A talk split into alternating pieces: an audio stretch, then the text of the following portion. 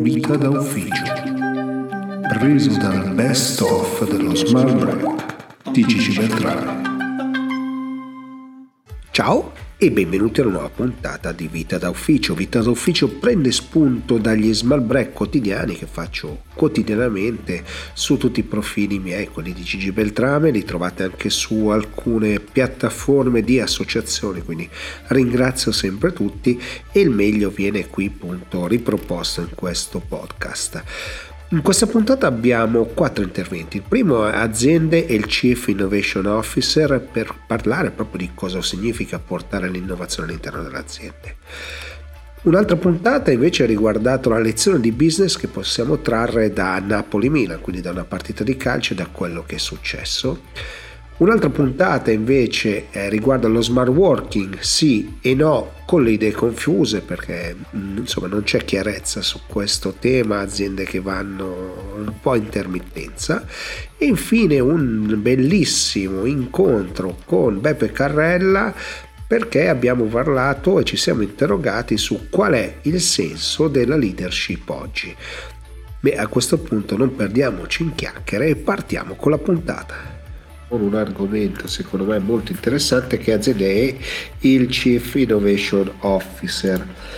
Perché ho voluto fare questo appuntamento? Perché insomma lo racconto, lo racconto spesso, anche nelle tavole rotonde insomma cerco di infilarci questo concetto perché sembra che eh, open innovation, l'innovazione, via di seguito siano degli aspetti, degli argomenti che non, non colgano eh, del punto eh, e del segno le aziende e quindi le aziende insomma, sono sempre un pochino restie a fare innovazione. Sono restie così tanto restie che eh, faticano poi a comprendere qual è l'innovazione che serve loro c'era questo messaggio che avevo ricevuto un po' di tempo fa.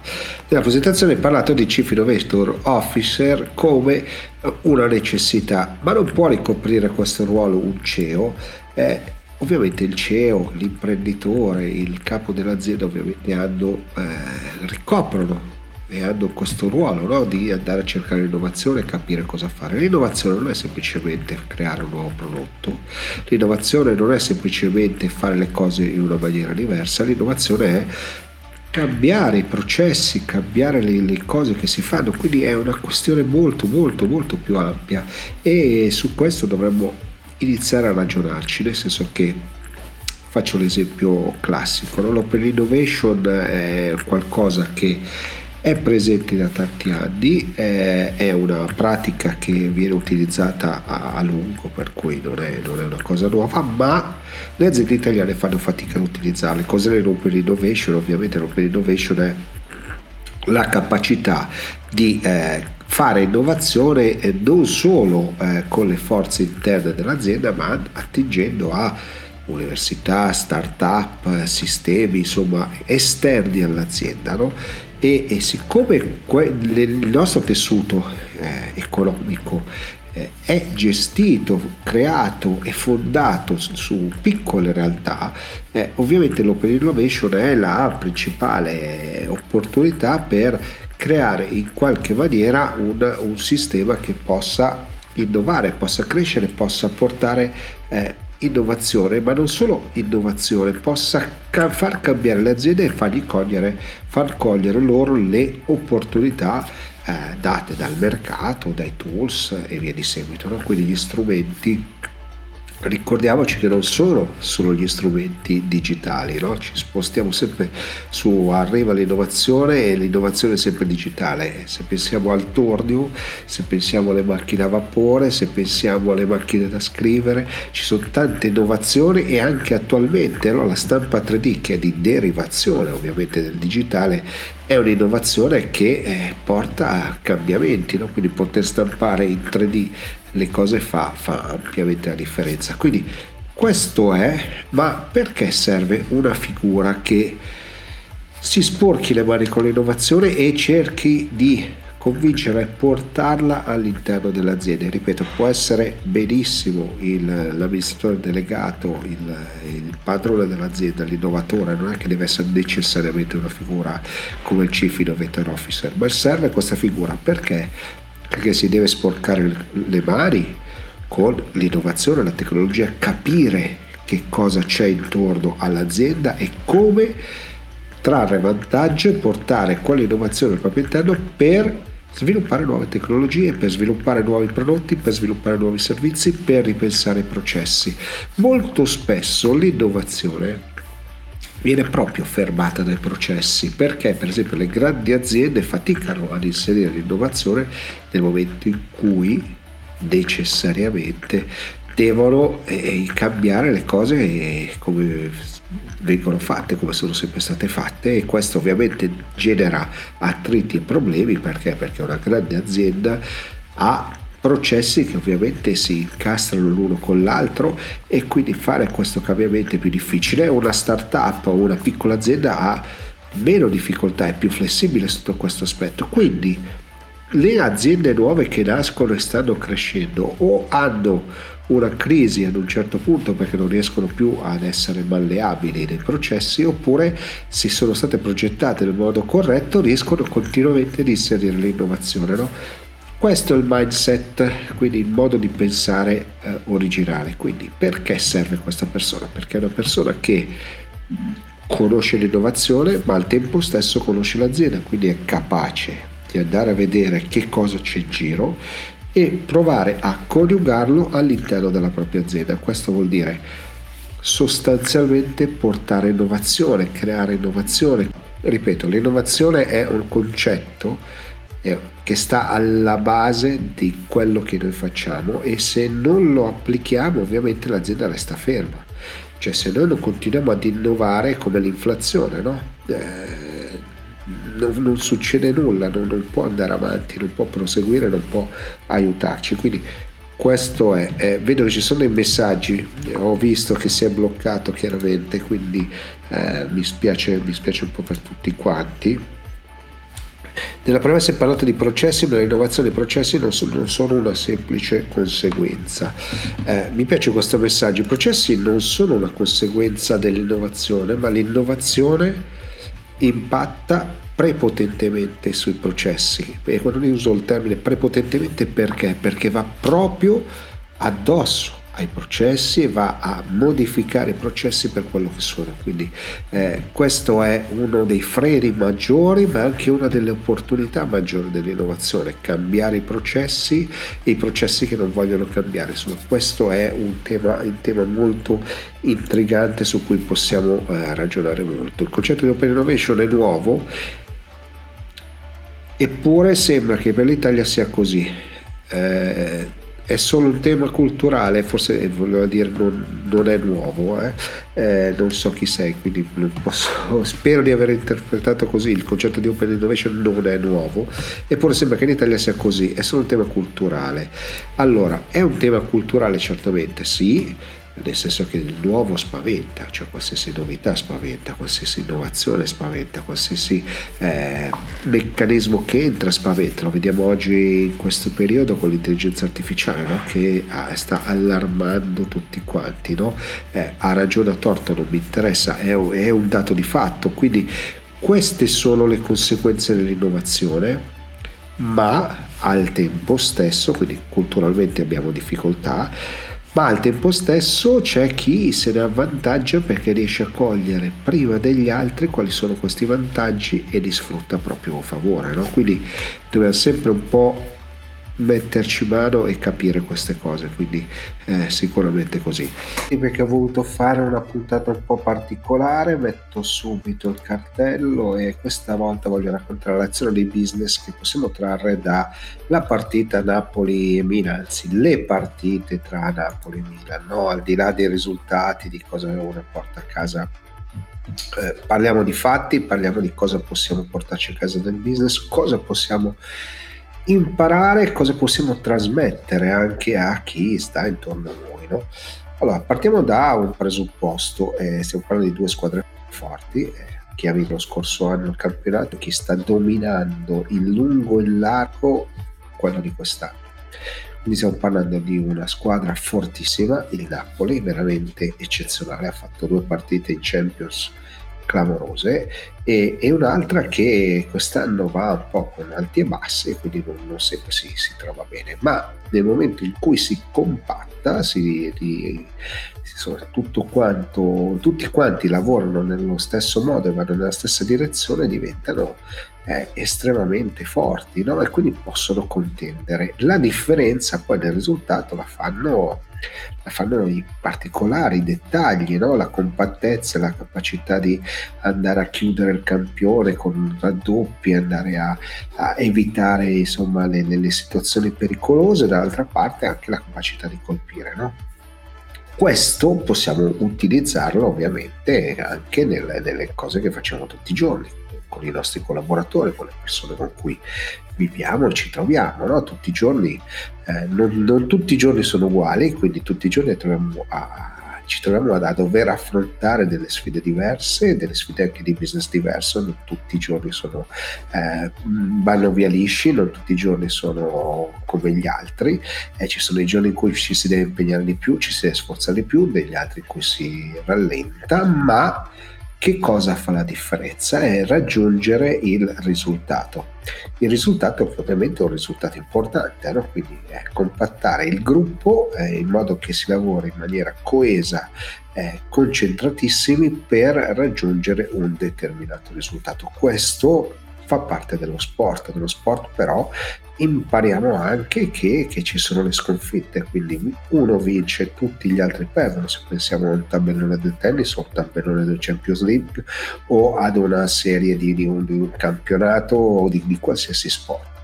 C'è chi vince, c'è chi perde e si deve imparare una lezione, una lezione che, che devi portarti a casa per evitare di, di, di, di, sbagliare la prossima volta. Poi si incontrano quelli più forti, gli si stringe la mano. Sicuramente il Napoli è più forte del Milan, quindi è Davide contro Golia. Eh, però capita eh, che, che, che, Golia possa battere eh, il gigante, ma nel mercato sostanzialmente di solito accade al contrario, il gigante si mangia il, il piccolino e quindi Davide eh, batte ampiamente Golia.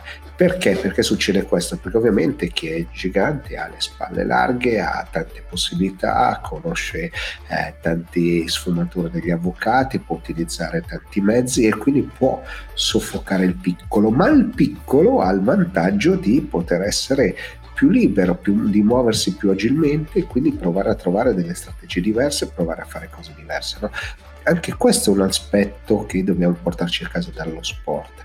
Davvero, eh, quando il Milan ha incontrato il Tottenham nel turno precedente o ha incontrato il Napoli questa volta, non partiva da favorita, ma ha saputo compattarsi. Non è detto che tutti i giocatori siano amici eh, e su questo io credo che dobbiamo portarci a casa la lezione, ma tutti quanti erano motivati per raggiungere un obiettivo, tutti quanti si sono sacrificati per raggiungere la meta, tutti quanti hanno lavorato per arrivare a quell'obiettivo e tutti quanti hanno ovviamente festeggiato. Questo vale anche eh, per il Napoli Napoli ha combattuto due gare bellissime, ha sicuramente avuto il possesso palla dominato, molto probabilmente qualche tiro di Kfara poteva entrare in porta, per cui con maggior fortuna poteva essere diversa, poi ci sono gli arbitri, poi ci sono mille cose, non, non entriamo nel merito. Quindi entrambe si sono impegnate al massimo, hanno dato il loro meglio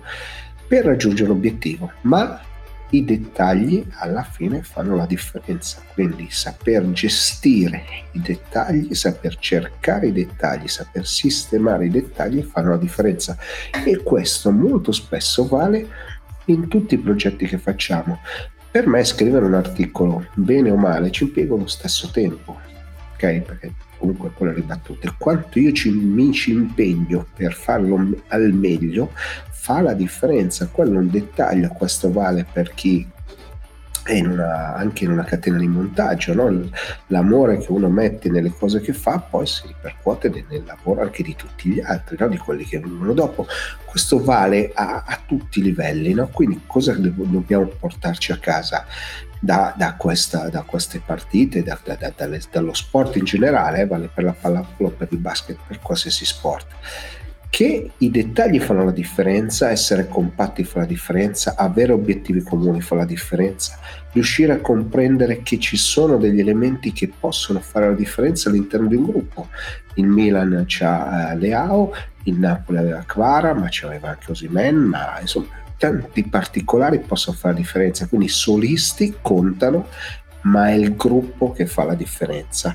Gli obiettivi poi possono essere diversi, no? io potrei avere la mia motivazione perché voglio una promozione, perché voglio raggiungere il, il, premio di produzione perché così mi permette di pagare il mutuo, voglio cambiare la macchina e quindi voglio raggiungere quel risultato. Quindi le cose sono diverse. Capisco che, eh, perché c'era un commento già all'inizio no, di un professionista adesso vediamo se riesco a ripescarlo perché adesso me ne avete scritti parecchi.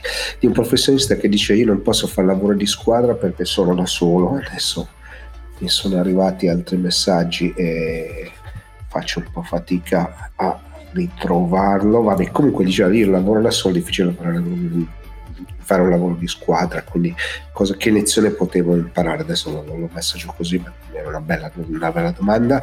La, la, cosa divertente non è tanto che sei solo, caro il mio professionista, che adesso non so se facevi l'avvocato, il commercialista o il, eh, il dentista quello che vuoi, in qualsiasi caso non sei solo. Cioè il professionista non è solo, tanto cominciare a lavorare per dei clienti e quindi già non sei solo perché se hai clienti non sei solo. Ha dei fornitori di qualsiasi tipo, gente che ti porta il computer, chi ti allestisce lo studio, che... e quindi sei in un ecosistema comunque, quindi fa parte di questo riuscire ad avere tutto quanto oliato nel modo giusto comunque serve, quindi mh, al di là di quello. Allora, prima avevo visto una domanda scorrendo, adesso ne sono arrivate altre, grazie eh, comunque davvero per cui state riempiendo di eh, domande. Allora, iniziamo a rispondere a questa. Raggiungere obiettivi richiede sacrifici, ma sono sempre in particolare fa la differenza. Ti rubo queste parole perché sono la chiave del successo. Non sono la chiave del successo. Ok, io avevo letto sull'ultima parte. Eh, non sono la chiave del successo. Sacrifici, attenzioni particolari sono la chiave per puntare all'obiettivo finale, non garantiscono il successo ti permettono di puntare all'obiettivo finale. E quello è importante, cioè i sacrifici non, se li fai fine a, a, loro stessi non servono a niente, i sacrifici servono se sono finalizzati a qualcosa, la motivazione serve se è finalizzata a qualcosa. Questo vale in tutti gli aspetti, eh? vale anche per la vita privata, vale per lo sport, vale sul lavoro, vale per qualsiasi cosa. Se non ti sacrifichi, non ti sbatti, difficilmente raggiungi il risultato, quindi nessuno ti regala niente, poi puoi avere la botta di fortuna, ok? Ma quella è una condizione, non è, non è neanche necessaria, diciamo che è una condizione che comunque ti porta a qualche cosa e comunque ti fa crescere, che quello poi è l'obiettivo principale. Ah, era già partita questa. Ehm, una domanda: il lavoro duro in questo contesto come lo inserisci? Le due squadre hanno lavorato duro per arrivare fino a qui hanno lavorato duro, si sono impegnate, si sono preparate, si sono motivate, hanno avuto supporto del pubblico, quindi le due squadre sono partite ad armi pari. Ok, quindi non è che il lavoro duro è come, come tutte le cose, è una condizione, non, è, non ti garantisce il risultato, ma ti permette di crescere, ti permette di imparare, ti permette di fare esperienze. I giocatori del Napoli escono sconfitti ma a testa alta, escono sconfitti ma hanno fatto un quarto di finale di Champions League e può essere che si installi nella loro mente il pensiero di devo migliorare l'anno prossimo. Ok? Io credo che i giocatori del Milan erano soddisfatti con la pancia piena per vincere, per aver vinto il campionato lo scorso anno hanno faticato il campionato quest'anno, tant'è che le partite di differenza, se consideriamo i tre punti, sono tante, sono otto partite di differenza tra il Milan e il Napoli, di vittorie per capirci, otto partite. Quindi la differenza è tanta, aveva una pancia piena, ma probabilmente la motivazione di una Champions ha dato il boost e quindi questo è servito. Proviamo a vedere, dai, provo a rispondere a un'altra anche perché non volevo andare lungo, ma ovviamente il team non è necessario essere amici, è necessario condividere gli obiettivi ai quali ci sono, ai quali ci si arriva con motivazioni anche diversissime. Eh, questo è un, è la chiave, cioè mm, guardatevi in faccia con i vostri colleghi, indipendentemente dal lavoro che fate. Ognuno lavora per obiettivi di vita diversi, c'è chi deve sostenersi, chi deve sostenere la famiglia, chi deve pagarsi il mutuo, chi vuole raggiungere un certo tipo di scopo, chi per esempio si mantiene per gli studi lavorando ha una motivazione particolare. No? Quindi tutto questo fa, fa, certamente la differenza.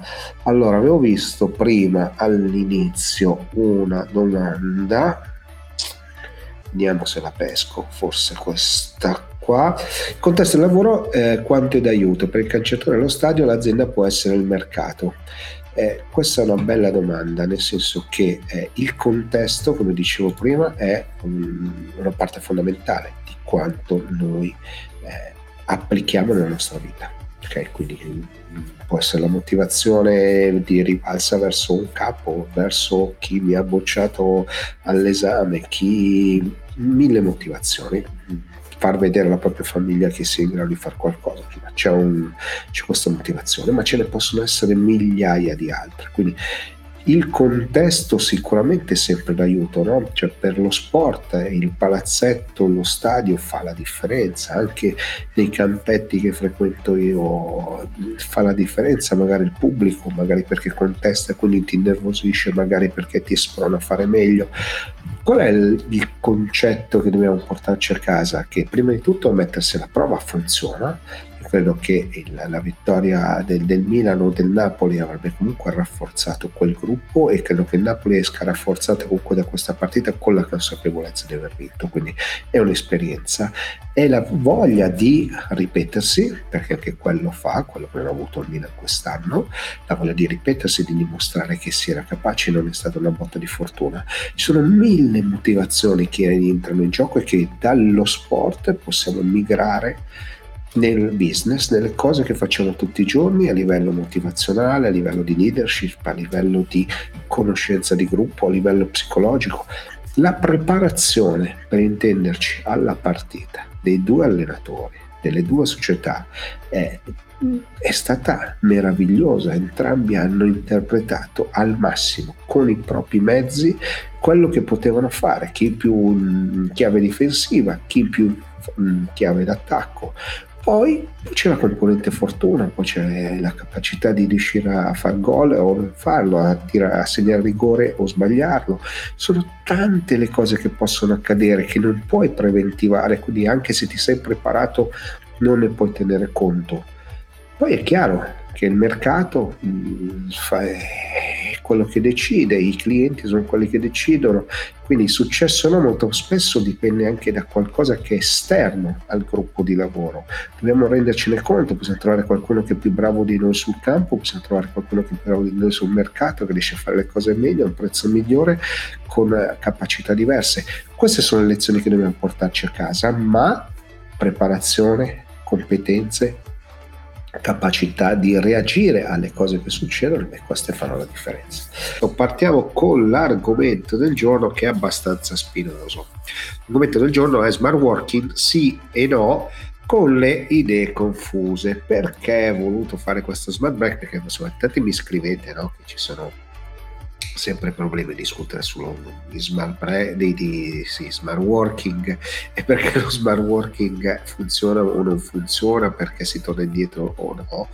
E ci sono tante notizie, no? anche sui giornali insomma, ci sembra che, mi sembra che le idee eh, non siano chiare. Già nelle puntate scorse ho mostrato diversi eh, ritagli, no? dicevano bisogna tornare tutti al lavoro, eh, poi in realtà quando parli con i cacciatori di teste o con chi si occupa di HR, eh, il tema smart working è un tema fondamentale, importante e richiesto da, da, da, da, tanti talenti, quindi si fa fatica ad assumere oggi se non si dà in cambio eh, qualche giorno di smart working e quindi eh, come sapete dico sempre che c'è bisogno di un equilibrio e, facciamo sempre un po' fatica come aziende italiane sia piccole che grandi eh, a trovare questo equilibrio.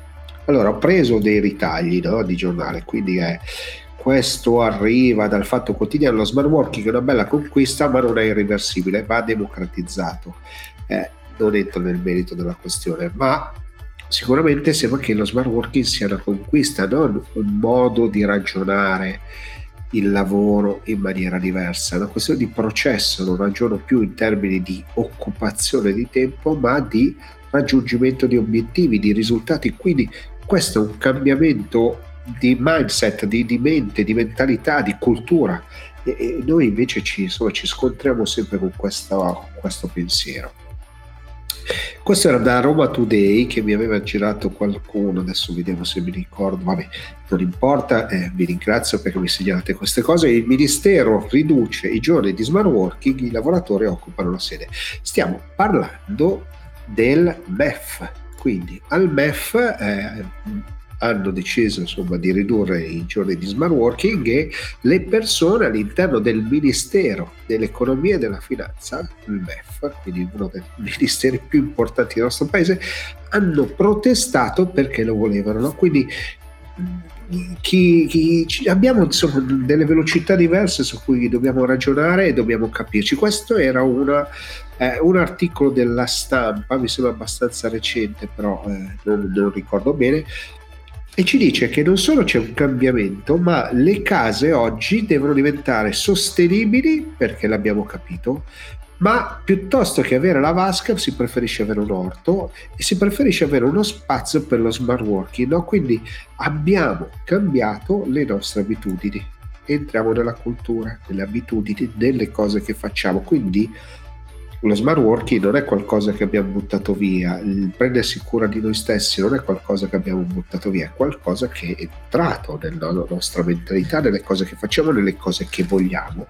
E quindi dobbiamo un po' capire che cosa sta succedendo. Prendo un altro articolo, questo era da Smart Green Post, che è un sito, lo smart working fa bene alla salute anche del pianeta, no? perché lavorare a distanza permette di evitare le emissioni, sono tutte queste cose che qui allo Smart Break racconto spesso. No?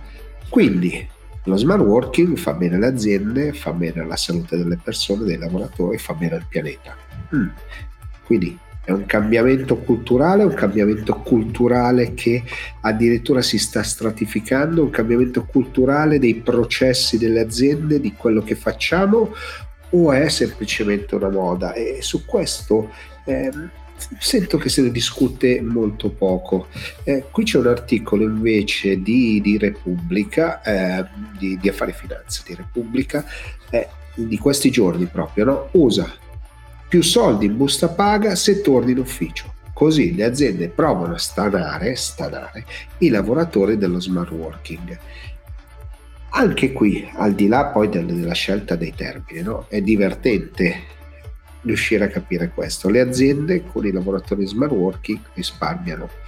Ho già mostrato in altri appuntamenti con lo smart break quali sono le previsioni del, degli affitti degli spazi degli Stati Uniti, delle città degli Stati Uniti a livello di uffici con una riduzione di un miliardo di piedi cubi, quindi non metri cubi, di spazio perché? Perché lo smart working permette alle aziende di rimodulare gli uffici, averli più piccoli, più confortevole, tutti quanti noi ci stiamo accorgendo che entriamo negli uffici, abbiamo nuove sale riunioni più piccole, spazi e ambienti diversi, possiamo fare riunioni miste, è cambiato il modo di lavorare e quindi esce questo articolo, direi di affare finanza, più soldi in busta paga se torni in ufficio. Quindi le aziende americane vogliono stanare i lavoratori. Io non sono il paladino dello smart working, faccio smart working eh, quando non si chiamava smart working da tanti anni, lavoro comunque, faccio giornalista, quindi è normale, no? Eh, ma è una questione di processi. Se non le aziende non hanno capito che i processi stanno cambiando e ripeto, lo smart working non è adatto a tutti, non è per tutti i lavoratori e non è detto che io, lavoratore di una certa azienda che ama fare lo smart working, abbia A la possibilità di fare smart working, B voglia fare lo smart working, cioè deve essere una questione libera, ma libero nel concetto di lavoro che sta cambiando, un lavoro che sta raggiungendo una dimensione diversa. Questo l'avevo preso dal Corriere della Sera, adesso non mi ricordo, mi sembrava una parte living, però eh, ah sì, bastava leggere in alto. Eh, qui è Benjamin Hubert che dice lo smart working superato, l'ufficio sarà virtuale.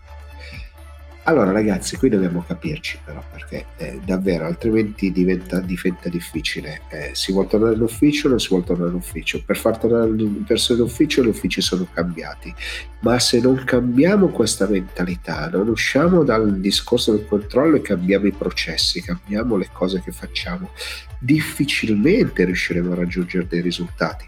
Davvero, qua abbiamo aziende che vogliono pagarti di più per portarti in ufficio, aziende che invece vogliono chiudere degli uffici per lasciare le persone a casa per poter risparmiare, per far tornare i conti, aziende che abbiamo visto lasciano a casa le persone perché devono accontentare gli azionisti.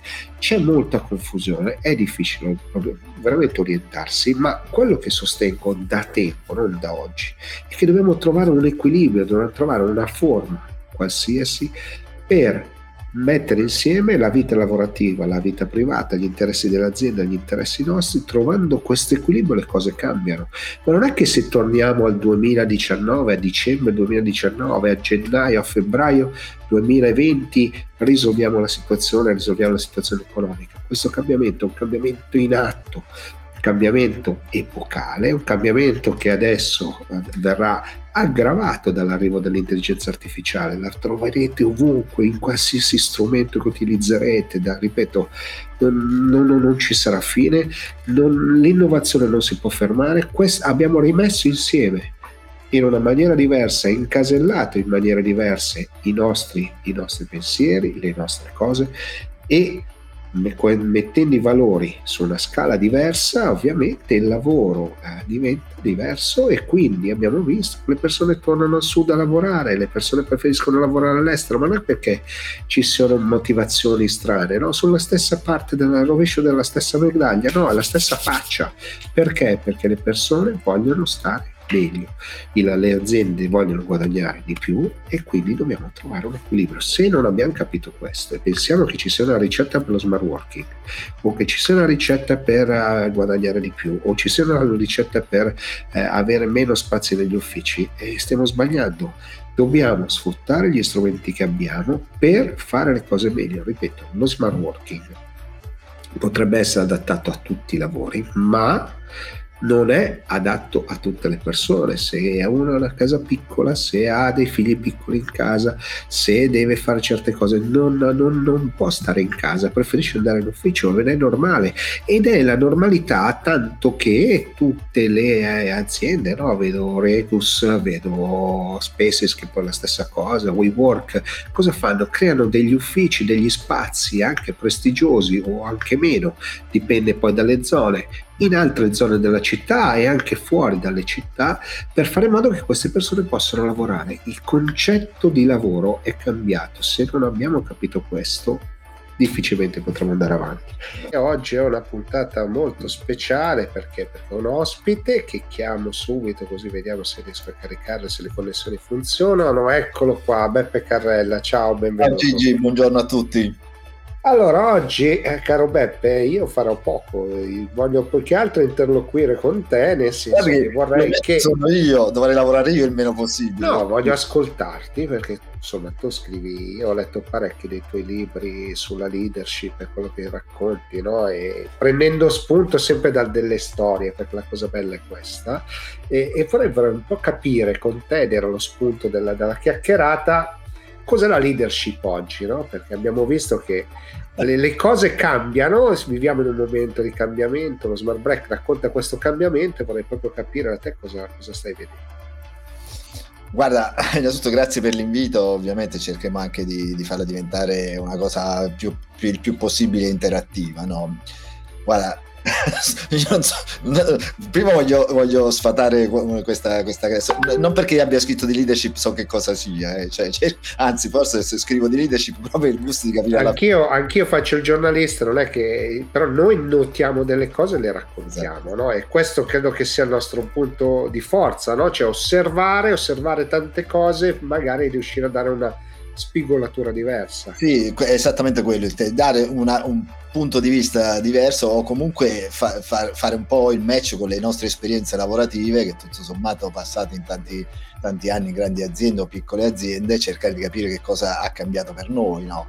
Oggi, se vuoi, il fenomeno della leadership credo sia, se, se avevo letto male qualche giorno fa, è una delle parole più ricercate su internet, già questo Google e internet e, e, adesso se provi a fare una ricerca anche su OpenAI o gli, gli chiedi di scrivere di leadership è divertentissimo, cioè ci sono talmente tante definizioni, no? anzi io le ho contate, oggi eh, le contavo stamattina prima di cominciare ovviamente, ho, ho, ho, contato 27 tipi diversi di leadership, allora è come, mm. questo mi ricorda un po' quella volta che andai negli Stati Uniti andai ovviamente da ragazzino che arriva dalla provincia, andai al supermercato come tutti, la cosa che mi aveva stupito è la quantità di caffè diversi che c'erano nel, reparto. C'erano, ne, alle, anche lì ne avevo contati alle 16 e ne avevo comprato uno che avevo portato in Italia e mia mamma mi voleva cacciare di casa perché c'era uno, non sto scherzando, diceva, caffè liofilizzato, frizzante al gusto di vaniglia. Eh. Cioè, pensa, pensa, che qualcuno con i caffè così insomma ha fatto, ha fatto una fortuna quindi lasciamo stare eh. sembrano tutte cavolate ma poi alla fine no, ma per dirti che, eh, che mia mamma mi, mi ricordo eh, che prendo spunto da questo mi disse ma non c'è un caffè senza tutta sta roba qua in America? Dico no guarda e, ma c'è chi lo beve, nel senso è un po' così oggi, no? Se li vedi, adesso tanto fa qualche no, poi entriamo in qualche la, la leadership permissiva, la leadership democratica, questa è divertentissima, o la, la, leadership gentile è quella che mi fa morire di più, no? Cioè, la, leadership, la leadership coach, che non so che cosa, cioè tutte delle, delle, delle, delle cose che secondo me rispecchiano un po' il tempo in cui viviamo, no? Le persone cercano una checklist per risolvere un problema, per diventare leader attraverso una checklist, no? le scorciatoie, le sai tu sei, sei, molto esperto di queste robe. Sotto, sotto, sotto questo aspetto vero, nel senso cerchiamo, e, e, ce lo dice anche l'intelligenza artificiale, no? ci sta arrivando per portarci eh, a fare delle cose meglio, ci aiuta a fare le cose meglio, no? quindi verissimo Dall'altro lato, però, eh, poi abbiamo a che fare comunque con delle persone, no? Quindi non è che basta una targhetta eh, no, milanese per, per risolvere il problema, no? Sì, sì, esattamente quello, no? Cioè che poi alla fine tutte queste cose hanno a che fare con una cosa fondamentale, io lo dico, cerco di dirlo in tutte le salse, la leadership è relazione, no? Relazione significa, e faccio, uh, partendo dai, dagli spunti di alcune di, di, delle cose che più o meno scrivo in giro, c'è una differenza fondamentale tra sentire ed ascoltare. Mia impressione e questo la storia di Pinocchio ce lo racconta. Pinocchio è uno che quando Geppetto lo costruisce non ha le orecchie perché è capace di sentire ma non è capace di ascoltare. Ascoltare, come dicevi tu giustamente prima, è un fatto culturale, no? Io riesco ad ascoltare e filtrare delle robe perché culturalmente le ho maturate, culturalmente le ho vissute, non c'è una checklist di cose... Eh, per cui seguo quella checklist e divento qualcuno bravo in qualcosa e figuriamoci nella leadership. Per cui però questa fretta di dover arrivare, questa velocità di dover arrivare dappertutto e diventa veramente imbarazzante, no? Cioè, per cui io lo vedo, che devo fare per... E, e non è proprio... Cioè, arrivare prima dappertutto o più velocemente, ma senza aver maturato queste cose, diventa, diventa, diventa un rischio doppio, no? Cioè, per cui ha imparato. Guarda, c'è un libro divertente, divert- non faccio il nome perché non voglio fargli pubblicità, però poi l'ho trovato facilmente che dice come diventare leader con i poteri dei supereroi. Di che cazzo, ma se tu hai bisogno di sette supereroi per diventare. Un, cioè, ma come puoi. Allora, prendi una cosa da uno, prendi una cosa da un altro, prendi non è che facendo un patch di tutta questa roba qua diventi bravo, lo diventi e diventi qualcosa, ma questo non solo è la leadership, poi, poi approfondiamo, lo diventi se e solo se queste robe le maturi, le fai diventare tu e la gente ti riconosce perché quella roba diventa, diventi tu quella cosa è quello che eh, noi tecnicamente chiamiamo la leggerezza, no? cioè invece li vedi questi, sono proprio pesanti perché si devono ricordare come devono comportarsi in questa occasione, qual è la strada migliore, come bene parlare in pubblico, può essere con le soft skill, col coach, cioè diventa una cosa... Sì, che... sono tutta una serie di sovrastrutture, sì. no? Che siccome non le hai assimilate, cerchi di metterle in pratica, no? Per cui ho fatto questo, ho fatto questo, ho fatto esatto. quello, ma cioè, sono, sono, ad un evento, a me capitano nelle tavole rotonde, non no. parola, qualcuno che partono e lo vedi già che ha tutta la roba impostata, no? Invece una chiacchiera come stiamo facendo noi due, emerge subito insomma la spontaneità e che hai qualcosa da raccontare, no? E ci metti la passione, perché poi la differenza, credo, della leadership, ma vale per qualsiasi cosa, è la passione con cui tu fai le cose, le metti a, a punto. La leadership è un problema perché? Perché se non hai questa passione, non ti appassiona la storia di chi lavora insieme a te e chi devi guidare, perché leadership vuol dire guidare, diventa dura, no? E molto spesso questo processo si, si perde o sbaglio. No, ma hai ragione, si perde per il semplice motivo che eh, siamo talmente presi dal seguire, dai seguire il compitino che ci dimentichiamo che il compitino è un compitino da fare in team, no? cioè da, da, lavorare in gruppo,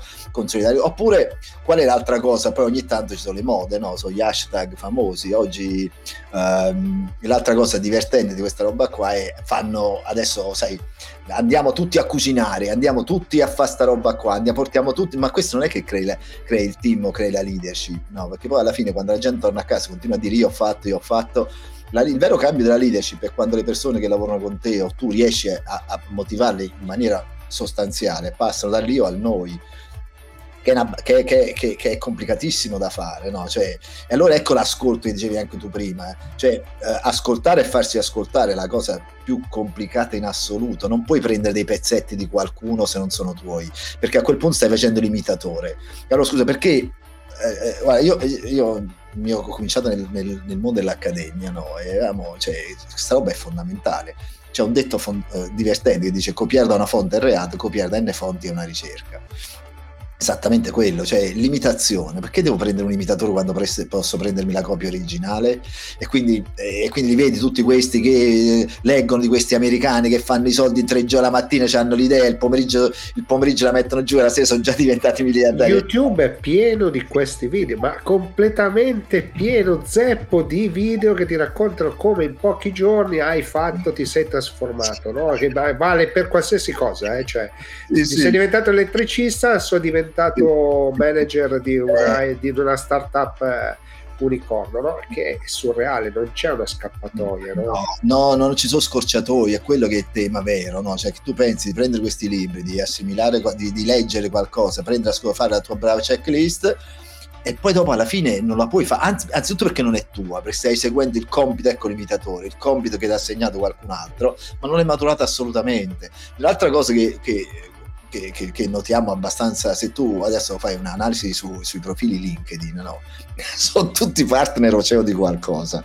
Cazzo, ma quando è che l'hai fatta la tua esperienza sul campo? Quando è che tu ti sei confrontato con i veri problemi? Quando è che hai dimostrato che sei capace di prendere, di prendere in mano una situazione e farci qualche ragionamento un po' diciamo completo? Eh, perché poi la leadership è quello, no? Cioè, anche conquistare quote di mercato significa molto spesso essere dei ribelli, no? C'è qualcuno che vede le cose in maniera diversa, ma questo non te lo può insegnare nessuno, perché se non hai sperimentato sulla tua pelle il vedere una cosa e la capacità di vederne altrettante, e, e capisci che, per esempio, anche lì, eh, anche lì cioè, cioè, il sentire o il vedere, anche certe volte vengono usati come dei sinonimi, ma non sono dei sinonimi.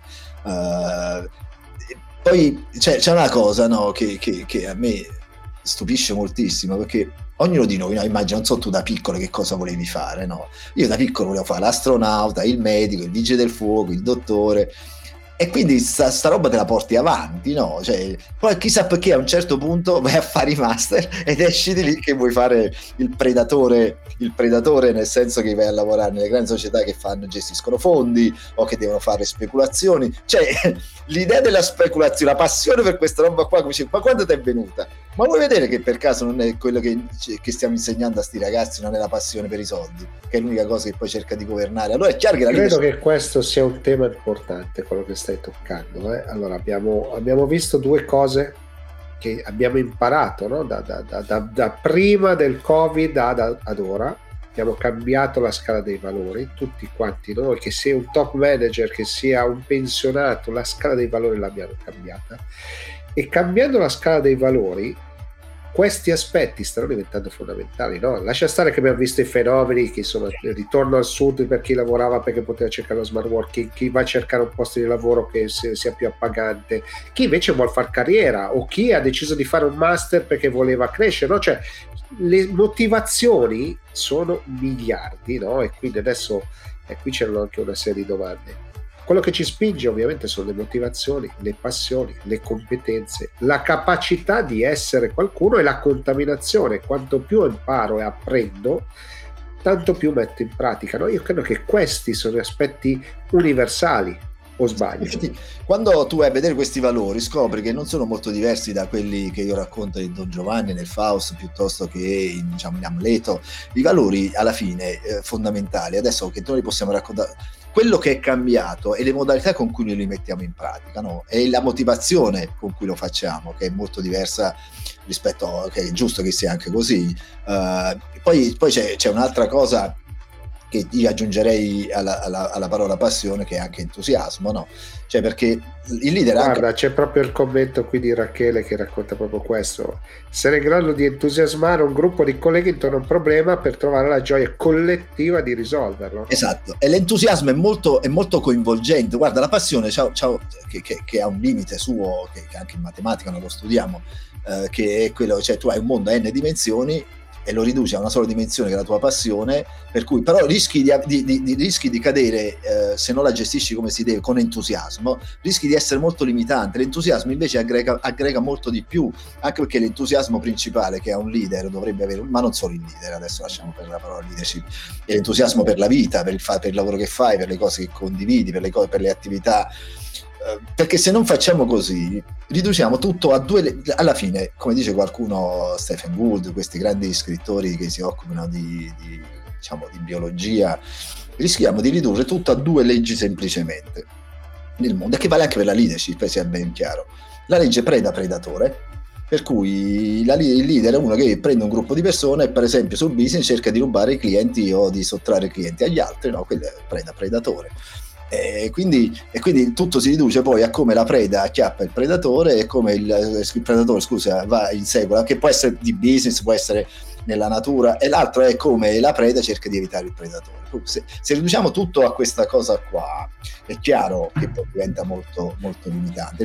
Quindi quante più prede, quanti più clienti prendi, quanti più clienti riesci a sottrarre agli altri, poi viene difficile pensare a quando dico una leadership gentile, no? Se io devo togliere, se io e te siamo sullo stesso mercato, Gigi, io ti tolgo dei clienti, lo posso fare col sorriso, ma sempre ti ho tolto dei clienti e tu probabilmente vai in crisi e viceversa. Per cui bisogna anche stare attenti a gestire queste, queste, queste, queste parole. No? L'altra cosa che a me fa veramente imbestialire è quando sento dire che un leader vero non lo fa, quando sento dire che nella nostra azienda è, uh, è permesso sbagliare. No? Attenzione sbagliare è, è corretto, però c'è una cosa fondamentale. Dobbiamo stare attenti quando questo è rivolto che i nostri, nostri, le nostre decisioni impattano sulla vita degli altri. Per cui se io e te, Gigi, ci mettiamo a fare un'azienda, questa azienda va bene o va male, noi siamo, continuiamo, io e te da soli. Ma se io prendo delle decisioni e queste decisioni impattano sulla vita di qualcun altro, portandolo, portandolo a, a, a, star male, a vivere male o comunque agli estremi, questo non è sbagliare per crescere. Perché c'è una canzone bellissima, lo sai che poi io vengo dal mondo eh. del rock, che di, di, di, Bruce Springsteen, si chiama Jack of all trades, che vuol dire l'uomo tutto fare, no? Che dice, che dice Bruce? Mi toccare Springsteen. Eh, eh lo so, lo so, siamo tutti pronti per Monza, per Roma e per Ferrara, per cui siamo tutti pronti in lista che dice che è una canzone tu che conosci Bruce molto strana nel senso che è una ballata suonata con un'ottava sotto cioè, cioè proprio e dice semplicemente una cosa molto bella dice io sono Jack of all trades sono l'uomo tutto fare. Avete io non sono un leader. Quando mi avete chiesto di, di, di, di arare il terreno l'ho arato. Quando c'era da sistemare le cose tutto quello che voi mi avete chiesto io l'ho fatto. Adesso perché licenziate me e voi continuate a vivere facendo altre cose? E io sono qua in mezzo a una strada non sapere che cosa fare. Questa è, è, è, la cosa in cui dobbiamo stare attenti no? cioè quando le nostre decisioni impattano sugli altri noi continuiamo a fare robe ma intanto abbiamo distrutto qualcosa. E se noi non ci rendiamo conto di questa roba qua e vediamo questa roba qua come il concetto sbaglia, chi sbaglia cresce, ma se io devo sbagliare perché tu paghi le mie, non le pago io, ma le paghi tu le conseguenze, le mie decisioni, io un ragionamento un po' diverso ce lo farei su questo tema. Guarda, c'è una domanda che arriva da Massimo che ci dice un commento sulla leadership gestile rispetto alla leadership, alla leadership cattiva, no? Insomma, ho vissuto entrambi, no? E, e entrambe sono ovviamente sbagliate. Sì, sono entrambe sbagliate perché proprio il ragionamento che facevamo prima, non, te, non teniamo mai conto delle decisioni, del, del, guarda, poi posso portare la mia esperienza. La prima volta che mi hanno fatto mi sono dedicato a un'azienda anche abbastanza grande perché il, il, il, vantaggio secondo me rispetto a tanti è che io queste cose le ho vissute sulla mia pelle no? Uh, ed è divertente questa roba. Io mi ricordo mi fanno mi sono dedicato a questa azienda anche abbastanza grande circa 2000 persone in Inghilterra e pensavo che mio papà mi facesse i complimenti. Mio papà faceva il maestro elementare. Uh, dopo un po' di giorni mi chiama e mi dice solo questo mi dice senti fammi una cosa ma tu voi nell'azienda dove lavori tu che adesso fai il, il capo dicevo il capo, dice ma c'è il, il, il posto dove le persone entrano la mattina? Dico sì, sì, c'è, ci sono i tornelli. Ecco, fai una cosa, una volta ogni tanto, una volta, almeno due volte al mese, tu mettiti la quando entrano le persone, mettiti davanti ai tornelli e cerca di capire se le riesci a guardare in faccia. Quelle persone, quando vengono a lavorare nella tua azienda, potranno mandare i figli a scuola, potranno diciamo, permettersi le vacanze o fare qualcosa per le decisioni che prendi tu. Per cui se riesci a guardarli negli occhi, probabilmente stai lavorando. Se non riesci guard- o non riesci ad andarli sotto a guardare, forse è meglio che cambi lavoro o meglio che cambi attività perché non sei capace. Quanta saggezza. E sai, mio padre è il maestro elementare, per cui una cosa, una battuta che faceva sempre con me, ma anche con gli altri, cioè, la vostra ignoranza enciclopedica non c'ha una lacuna. quindi tutto deriva da questa, da questa, attività, per cui ce l'abbiamo il coraggio di guardare non quel nostro circoletto che ci, che ci circonda, per cui il nostro circolo diciamo magico, ma quelli che lavorano più sotto, per cui noi li guardiamo negli occhi e diciamo, oh cazzo, quello sta facendo delle robe, fa delle robe, si permette le robe anche grazie alle mie decisioni Oppure facciamo la fine di Jack of all trades e poi alla fine, vabbè, Jack va da qualche altra parte, morirà da qualche altra parte. Mentre io ovviamente guardo, prendo la mia buona uscita e andrò a fare delle cose dall'altra parte, no? E questo è, questo è, un bellissimo tema. Andiamo poi verso la conclusione, ma vi invito comunque a mandare dei commenti, adesso ne farò uscire uno di Carlo. Ma eh, hai toccato un tema interessante, no? Cioè siamo ignoranti ma molto spesso diciamo che molti leader, è una caratteristica di tanti leader, soprattutto nell'ultimo periodo, quelli che trovo alle tavole rotonde, mi capita spesso, no? hanno eh, quasi timore di mostrare i limiti, no? Ed è una debolezza che tu non vuoi mostrare, no? Che è una follia, no? Perché io non posso sapere tutto di tutto. Cioè... Questo, no, no, ma questa è la follia dovuta al fatto che noi abbiamo, stiamo cercando di convincere persone che non hanno limiti cioè che tu puoi fare qualunque cosa e che esprimere il senso di paura e di inadeguatezza sia una cosa negativa che è un po' il tema che io tratto adesso scusate mi cito in Faust no? cioè il tema che tu puoi andare oltre qualunque cosa a discapito di qualunque altra cosa perché tu porti a, ca- porti a casa il tuo obiettivo guardate c'è una cosa che Faust insegna molto che il mercato se riletto ovviamente il mercato ama i perdenti, non i vincitori, perché so, i perdenti fanno, fanno gola ai vincitori per dimostrare come sono bravi loro e come sono sfigati gli altri. No? Quindi non ce l'hanno fatto, non sono stati abbastanza, non hanno insistito abbastanza, sono stati abbastanza resilienti, tutti degli hashtag che noi troviamo dappertutto, no? in continuazione. Ma qual è il cammino vero che uno deve fare e quale che ti permette poi di, di scendere e guardare le persone negli occhi? Sai qual è il cammino vero? La continua inarrestabile attività di portare entusiasmo e passione per aggregare, ma soprattutto l'altra, l'altra se c'è una variabile che a me piace è che sono pronto a cambiare idea, sono pronto a sfidare il senso comune che quello che penso io va bene e quello che pensano gli altri non conta. quello che faccio io va bene per tutti, quello che gli altri non capiscono è perché sono stupidi loro. Entriamo in quella condizione che noi studiamo abbastanza, si chiama isteresi cognitiva, no? Perché non funziona? Perché io mi faccio un'idea, vado a cercarmi solo e vado a cercarmi solo quelle cose che confermano la mia idea, ma non quelle che la possono mettere in discussione. Ecco, allora quello significa lì, cioè il fatto che io continuo a mettere in discussione le cose che faccio, che non vuol dire non avere le idee chiare, significa semplicemente che io a ogni step, ecco, il mondo che cambia, diciamo che il mondo cambia velocemente e poi vogliamo fare i piani a tre anni, a cinque anni, a dieci anni, no? Che non, che, che, oppure ci meravigliamo che adesso esce OpenAI come se fosse una novità. Sono otto anni che ci stanno studiando, ragazzi. Eh? Cioè, non è che eh, non è che le cose nascono improvvisamente perché la mattina qualcuno si è alzato, faccio OpenAI o cerco. No, allora, eh, la cosa incredibile non è tanto che, vabbè, lascia stare che il pubblico arriva improvvisamente, quindi c'è l'hype, no?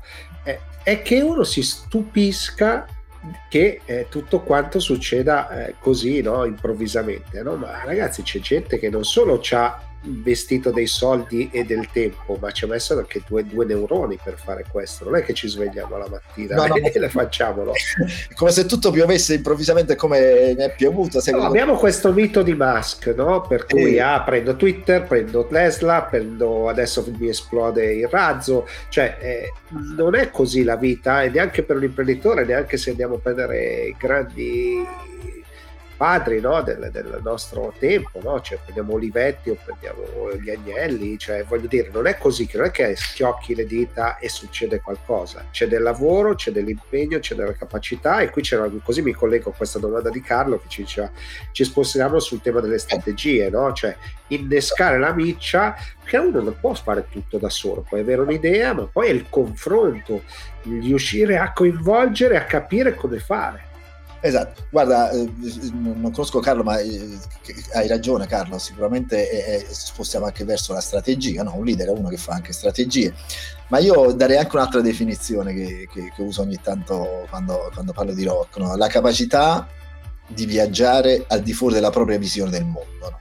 Cioè, questo per me la, cioè, mi sono fatto un'idea, ma sono anche capace di andare oltre questa visione, di ascoltare le visioni degli altri, di farne tesoro e di portare avanti poi e cercare poi di condividere uh, una visione comune, perché poi altrimenti se, non, se sulla barca ognuno rema da un'altra parte e, e, questa poi è la vera funzione, no? quella di, di, sfidare l'autorità, uh, la capacità di comunicare. E so, noi diciamo, questo viene un po' dalla, da, dai testi della Bibbia, no? andare verso il nord, cioè sfidare verso il nord significa andare verso l'incognita, no? anche quello, e se tu lo sai meglio di me Gigi, se uno sfida l'incognito è pieno di limiti, che, cioè non è che conosci la strada, perché sembra sempre quando leggi questi libri americani. Però no? sai che non si mettono mai in discussione.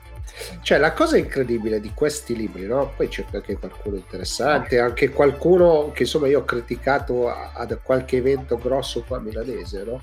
Eh, scrive dei libri in un certo modo, poi lo conosci, vedi che esatto, è un altro tipo esatto. di persona, dici, cavolo, ma aspetta perché, perché mi fermo, no?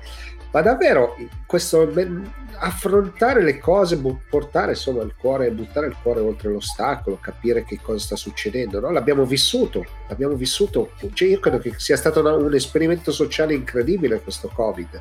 Eh. Nessuno si sarebbe mai immaginato di trovarsi improvvisamente a casa, di non poter socializzare, di, di, lavorare in queste modalità. Chi doveva lavorare in giro, doveva magari lavorare in coppia, si trova a lavorare da solo. Cioè abbiamo vissuto delle cose incredibili e se non avessimo spostato veramente la nostra soglia da, da, dall'altra parte, non ce ne saremmo accorti. No, no ma infatti Gigi, c'è, c'è, un'altra cosa proprio di questi tempi che tu, c'è, c'è il, c'è, ovviamente c'è stato il Covid, c'è stata la pandemia. Io l'altra cosa che la mia vera preoccupazione, infatti spero di riuscire poi a esprimerla meglio uh, prossimamente, ma è che a chi stiamo parlando di leadership? Uh, questo è un altro tema. Io spesso ho l'impressione che parliamo di leadership a gente vecchia come me, che, che, ha fatto un percorso di carriera di un certo tipo, buono o cattivo che sia, ma quando parliamo di leadership vogliamo parlare di leadership ai ragazzi. Che tipo di comunicazione danno? Io li vedo questi qua che vogliono parlare, non sanno che cosa è il, il trap, non sanno che cosa significa un videogiochi, non sanno che cosa significa le aspettative, non sanno che cosa significa... Ecco, come facciamo? Perché allora adesso a trasmettere alcuni, alcuni valori, alcune capacità a, queste, a questi ragazzi che secondo me vivono un periodo difficile, ma sarà il loro periodo, con che tipo di comunicazione? Parliamo di comunicazione, ma quando parliamo di comunicazione del leader, a chi ci stiamo rivolgendo? Ci stiamo rivolgendo al, al, cerchio, no, al, al, piccolo cerchio dei pseudo intellettuali, uh, pseudo intellettuali come me o come qualcun altro, o, o, come facciamo a rivolgersi verso i giovani che gli diciamo i videogiochi non vanno bene, il trap fa schifo, gente che parla ai giovani non sa né chi è sfera e basta, né, non conoscono neanche il linguaggio perché loro hanno elaborato un linguaggio che non è il nostro, è un altro tipo di linguaggio. Ecco perché dico, se c'è qualcosa che è sempre stato anticipatore è l'arte l'arte intesa come la musica, come la pittura, come il cinema, come fa- la fantascienza aveva previsto tutto che c'era adesso, a parte il Jetson. Ma, e quindi tutta questa roba qua è cancellata, non ne parla mai nessuno. Ma perché non, quando vogliamo far parlare di leadership ai ragazzi non usiamo il loro linguaggio, non usiamo le loro attività?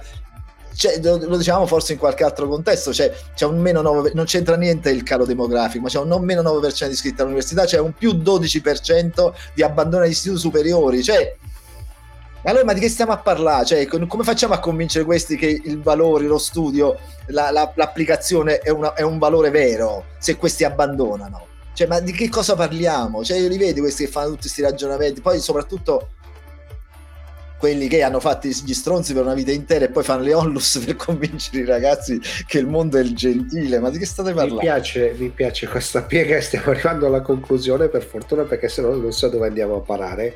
Eh, però hai toccato un tema e anche insomma Donatella l'ho messo nel commento, no? cioè da leadership a mentorship il passo è, è necessario, no?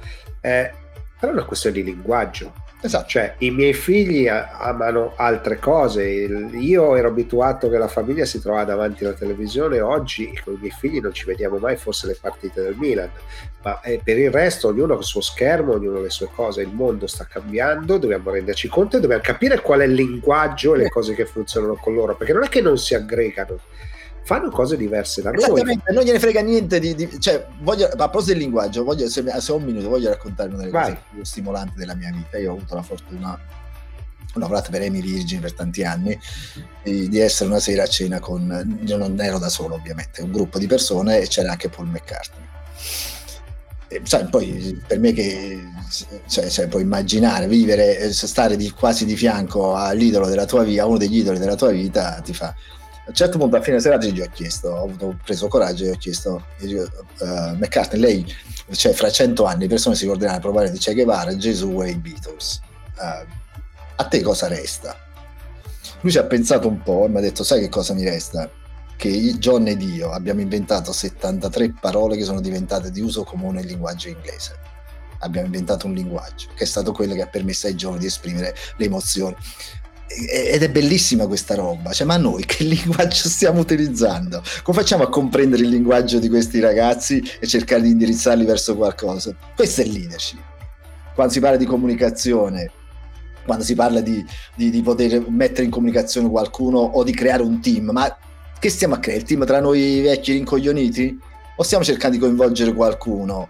a fare delle attività. E se guardate la storia dei Beatles, quando John Lennon analizza la, la, prima audizione che furono scartati. E beh, lì, do, lì, dovremmo imparare come un artista vero reagisce a quella, non dando la colpa agli altri.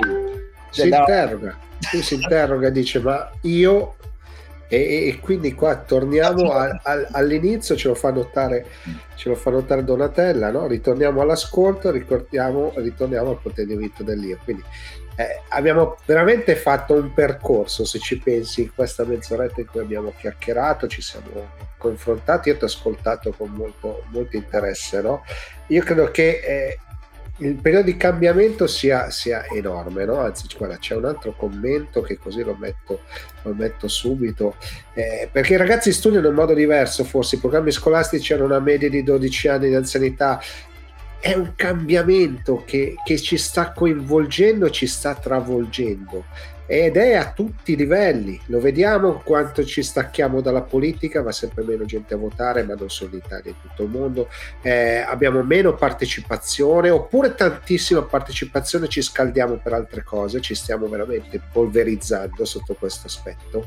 Ed è un aspetto culturale che riguarda le aziende, che sono delle comunità, perché ricordiamoci che alla fine le aziende sono delle comunità eh, e se ci dimentichiamo questa parte, il mercato è una comunità, i nostri riferimenti sono delle comunità, se noi ci dimentichiamo questa parte, altro che leadership, possiamo dimenticare qualsiasi tipo di concetto. No?